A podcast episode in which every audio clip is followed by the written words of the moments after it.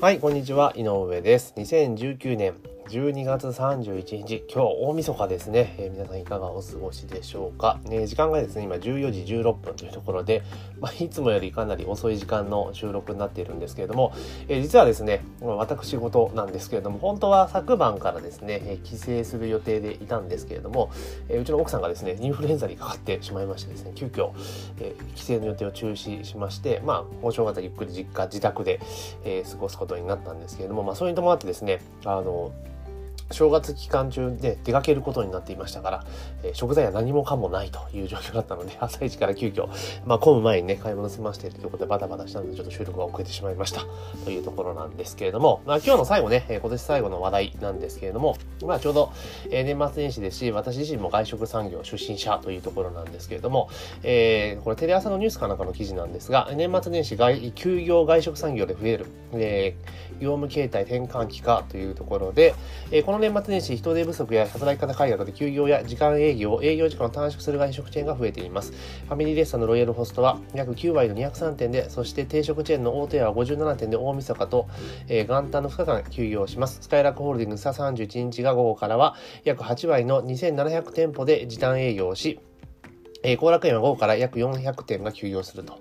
えーチェーン店の働き方改革を進めることは従業員の満足度を高め、100円のサービス向上につなげるという動きが、えー相次いでいますと。で、コンビニエンスストアでも、えー休業の実験が行われるなど、年中無休を前としたビジネスモデルは今転換期を迎えていますというところなんですね。で、これ、まあ本当その通りで、私が子供の時ですよ。でもだから今から、うん、40年ぐらい、も40年前とかなっちゃうのが嫌なんですけど、40、30 40年とかね、35、6年前って、お正月って多分ね、どこもやってなかったと思うんですよ。うん、だから、なんか31日もしかもスーパー結構早く終わるから、なんか30日のとか31日の午前中にしこたまなんか買い出し行って、で、冷蔵庫パンパンになってみたいなのがなんか当たり前だった気がするんですよね。で、それが、まあ、どっからかのタイミングで、まあ、お正月でもお店が開くよ、みたいなことが、なんかもう普通になってきてたのかなと。バブルの時ぐらいからですかね。だからお正月とかも別に普通にやってると。で、私もだから大学生になったのが、えっ、と、学生になったのがいつだ？えっ、とね、もう、もう思い出せない。1990、何年だ？えっ、と、3年か。3年のお正月か。ぐらいはもうお仕事、バイトしてましたけど、あの、バイト先で、あれですよね、元旦から仕事してましたよね、31日から、うん、仕事してました。で、だって時給は確か当時はまだ景気良かったので、えー基本、基本時間給の1.5倍ぐらいとかなったんで、結構ね、お正月にドカンと稼いで、バイトして、正月期間ずっとバイトして、で、えーその後で大学生だかテストじゃないですか。テスト終わって、その後2月からもスキー行きまくってたみたいな、え感じだったんですね。ですからお正月ってすごくやってて、めちゃめちゃ忙しかったイメージがあります。で、当時はまだ、えー元旦空いているというお店が、まあ、少なかったんですよね。だから結構混んでいたっていうところがあるんですが、まあ、最近ではね、もうお正月とか空いてるのが普通ですから、だからお正月前にいっぱい買い込んでとか、そういうことしてね、えー大晦日迎えるってところも結構少なくなったんじゃないかなというふうに思ってるんですよ。で、それがまあ、昨今の働き方改革とかね、まあ、いろんな流れ、まあ、長時間労働とかね、そういうことがあるので、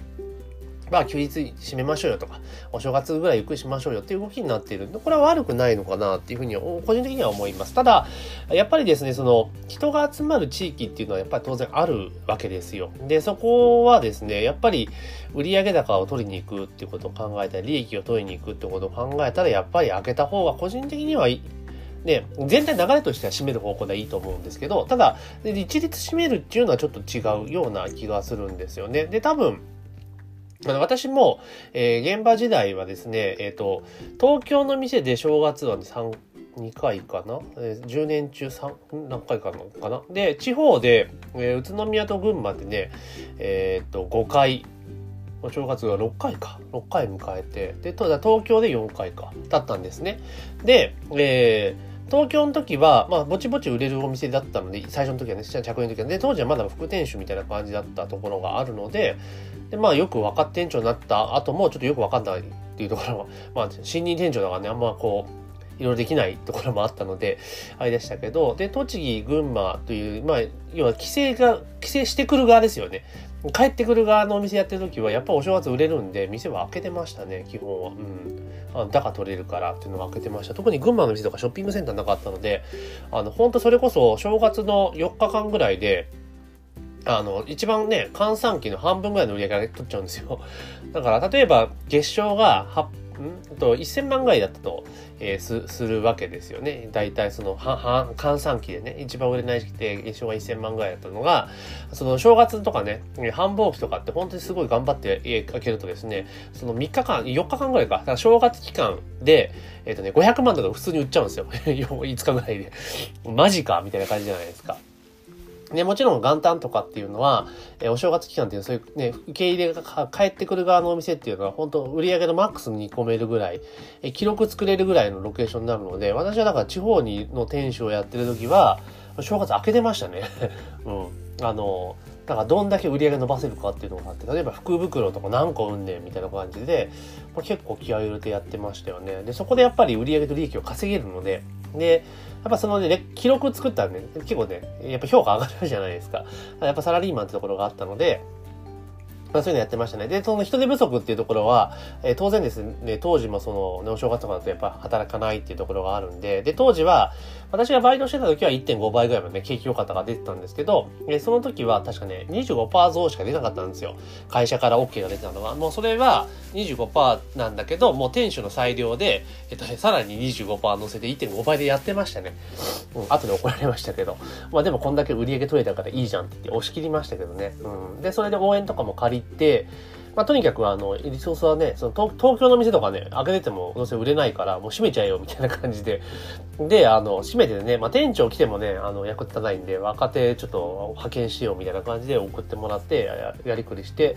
まあ、確かね、その店で過去最高の売り上げを叩いたのかなって、過去10年の中で最高の売り上げを叩いたのかなっていうのを経験しました。だから、まあ、個人的にはその開ける店開けない店っていうのはメリハリをつけた方がいいんじゃないかなと思います。やっぱサービス業なので、うん。だから、なんとなくその世間が、あの、動いているときは、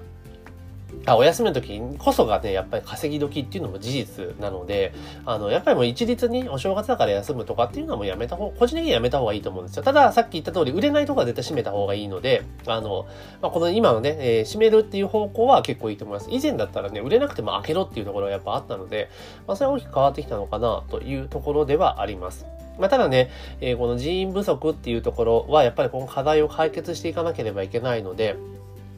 まあそこら辺をどうしていくかだと思いますが、やっぱり、えー、シルバー層の活用っていう、活用というかね、働いていただくってことをどんどんどんどんしていかなければいけないっていうのは今後もさらに求められるのかなと。で、私が現場をやってた頃と比べると、まあ、IT 化がかなり進んでいるじゃないですか。で、決済も、電子決済がかなり進んできているというところになると、あの結構その、今までそのネックになってた業務っていうのが、だいぶあの負担軽くなってるわけなんですよね。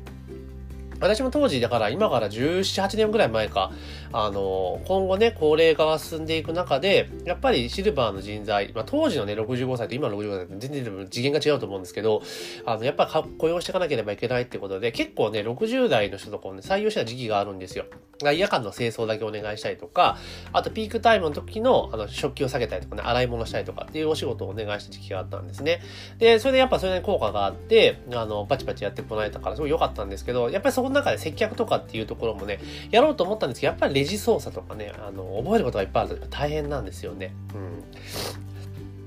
なので、ね、もう企業そこで終わってたんですけど、ただ今って、そのレジ操作とかもほとんど、セルフのね、レジとかがあるぐらいですから、基本的にはその、えー、食、食材の提供と、食材の商品の提供と、あとは下げ膳とかね、えフロア管理とか、洗浄ぐらいじゃないですか。だから全然、あの、むしろシルバーの方々っていうのはどんどんどんね、雇用していった方がいいと思うんですよ。だからもちろんその、一人の人が、あのね、7時間とか8時間じゃなくて、それこそだから3時間とか3時間ワンセットぐらいにしてって、こう交代で入ってもらうっていう形にしていくと、まあ、負荷もかからずね、できるんじゃないかなというふうに思ってます。ですから、まあ、もちろんその、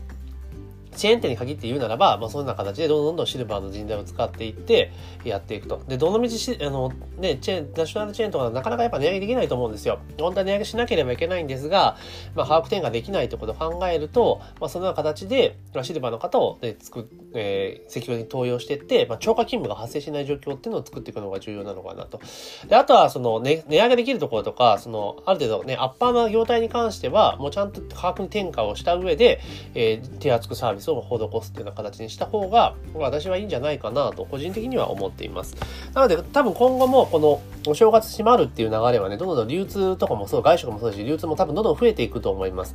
で、まあ以前のようにね、あの、正月三が日閉めるってことは多分ないと思いますけども、えー、元旦閉まるところっていうのはまたこのね、この令和2年の正月はそうですけど、令和3年4年になっていくうちに多分増えていくんじゃないかなというふうに思います。で、多分次に問題になってくるのは何かって言ったら物流ですよね。あの、アマゾンとかね、ネットの EC とかがどう動くのかっていうところが多分、えその時課題になってくるんじゃないかなというふうに思いますけどね。だからそのネットの EC とかも、その正月期間とかの配達とかってプラスアルファ課金チャージしたらいいんですよね。その期間にどうしても欲しいっていう人は多分、あの、手数料がね、手数料とか送料が、えー、例えばプラス1.5倍とかになっても多分払うと思うんですよね。うん。っていうふうにしたらいいんじゃないかなと思います。ですから、その特別な時の、えー、特別なサービスに対してはやっぱりちゃんとチャージができるっていうね、えー費用が請求できるっていうのに多分していかなければいけないと思いますし、あの、特にね、EC 関係のね、物流とかに関しても、やっぱ送料無料っていうのは確かにすごくね、売りやすいところはあるんですが、それが事業者負担になってしまうと、やっぱり厳しいかなって、大手だったら全然ね、回収できますが、例えばマーケットプレイスに出店しているような、え個人とかであったらね、やっぱ送料、ね、無料ってかなりきついですからね。だからそこら辺もやっぱり、あの、買い手側もね、消費者側も、送料ちゃんと払うと。払う、その場合払う代わりにね、しっかり届けてよっていうところになると思うんですけど、まあそんな形に転換をしていかなければいけないんじゃないかなというふうに私は思っています。なので、まあ今年、令和2年にね、こんな年明けから入ってきますけれども、もうその、もそもそものこの記事である通りね、ビジネスモデル自体がやっぱ転換期を迎えている事実もありますから、あの、ただ単にね、あの、開けとけばいいってわけではなくて、もうその24時間ではなくて、それこそ、えー、ランチ開けて、えー、閉めて、えー、ディナーだけ開けるとかね。だ従来の、まあ、居酒屋、今言う居酒屋みたいな営業の仕方とかでも全然いいと思いますし、あと逆にその、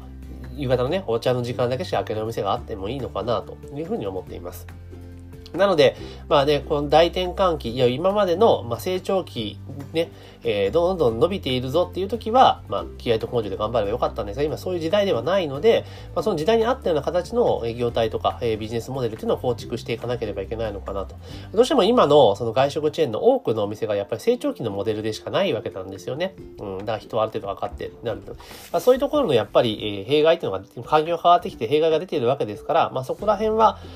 まあね、えー、我々サイドがやっぱりね、えー、力を貸して知恵を使って変えていく必要があるんじゃないかなというふうに思っております。というわけで、えー、今日はですね、2019年の12月31日というところで、まあたまたまね、このお正月年末に閉める店が増えてますよって記事がありましたので、え、それをテーマにですね、私の思っていることをお話をさせていただきました。で、今年もですね、え、9月から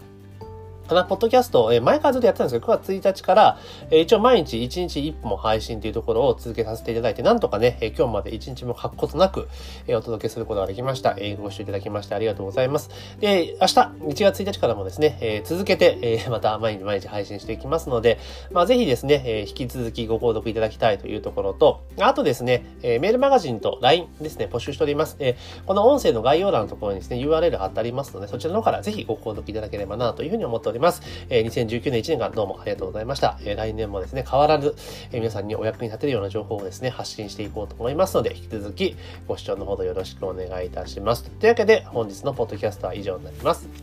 えー、今日、今年も1年ありがとうございました。来年もね、バシッと頑張っていきましょう。ありがとうございます。